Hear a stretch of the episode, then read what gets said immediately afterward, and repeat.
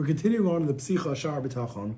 Where Rabbeinu Bachya has told us the importance that anyone who's a true Ovid Elikim, someone who serves Hashem, needs to have betachon. It's the most necessary tool for him to be able to do this. And this means relying solely and absolutely on Hashem, not with anything else in combination. Explain Rabbeinu Bachya that we have multiple benefits out of being a Baal B'tachon. The first one being you're like an Eved, you're like a servant. All your needs are taken care of. You have one master who takes care of every single thing. The second was that you have no subservience to anybody else. Anyone else in the world, you will look at them and you will, if they are following through in the path of Hashem, you can join together with them. If they're not, you will avoid that. Maybe even you will rebuke the person in a healthy way, in a proper way, and you won't be afraid of them. You'll be able to tell them what's right and what's wrong, and you'll be able to continue doing things that are correct. Continue to be Bach, and he said, there's a third benefit, which is a worldly benefit. Everyone would think that the ultimate person in this world who would have peace of mind would be an alchemist. An alchemist is able to take metals and turn them into silver, take silver, turn into gold. So therefore he's set for life. He doesn't need to worry about anything. Says Rabbeinu Bachya, that's not true. There are 10 benefits that a Baal B'tachon has over and above an alchemist. The first one is an alchemist needs to be able to get the materials. They're not always available. Baal B'tachon obviously always has everything available to him. God is going to always give him, at the very least, what's his basic necessities in life. The second thing is a alchemist has to work with chemicals, different fumes, which are dangerous. A Baal B'tachon doesn't have that problem. The third is the alchemist can't share his secret with anybody. If anyone finds out about this, he's in big trouble. So he's never going to want to share this. Obviously, a Baal B'tachon, the more he shares this, the more glorified he'll be, and the more of a Kiddushim Shemayim that he'll make. The fourth is the alchemist does not know what quantities. Do I make a lot and put them in storage, but then I might lose them? They might get confiscated. I might get in trouble. Or do I take a small amount? If I take a small amount, I may not have at the time when I need.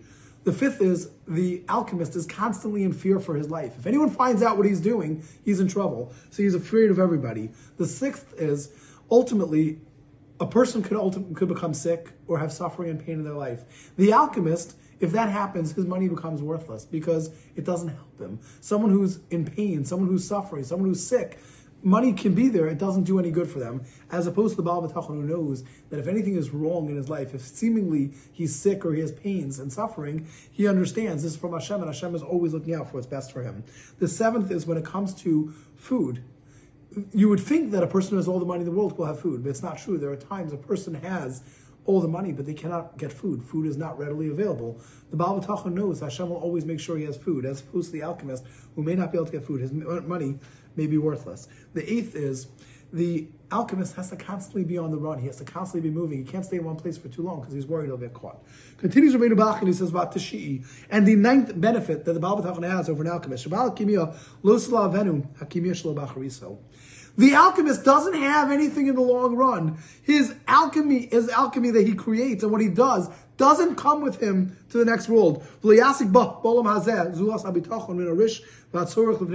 The only thing it will accomplish for him in this world is that he will now be protected. He'll now be able to know he won't be poor. He'll know he won't need other people. This means to say that even if everything goes right and he doesn't get caught and he has food available that he can purchase and he doesn't get sick, he doesn't die and all these different things that we were concerned about until now, even if all those things don't become a problem, ultimately what does he have? He has that in this world in physical, he's able to go and buy food. He's able to not rely on other people. But, but what about the next world? It doesn't accompany him. It doesn't go with him. It doesn't accomplish anything for him. When it comes to the person who's reliant on Hashem,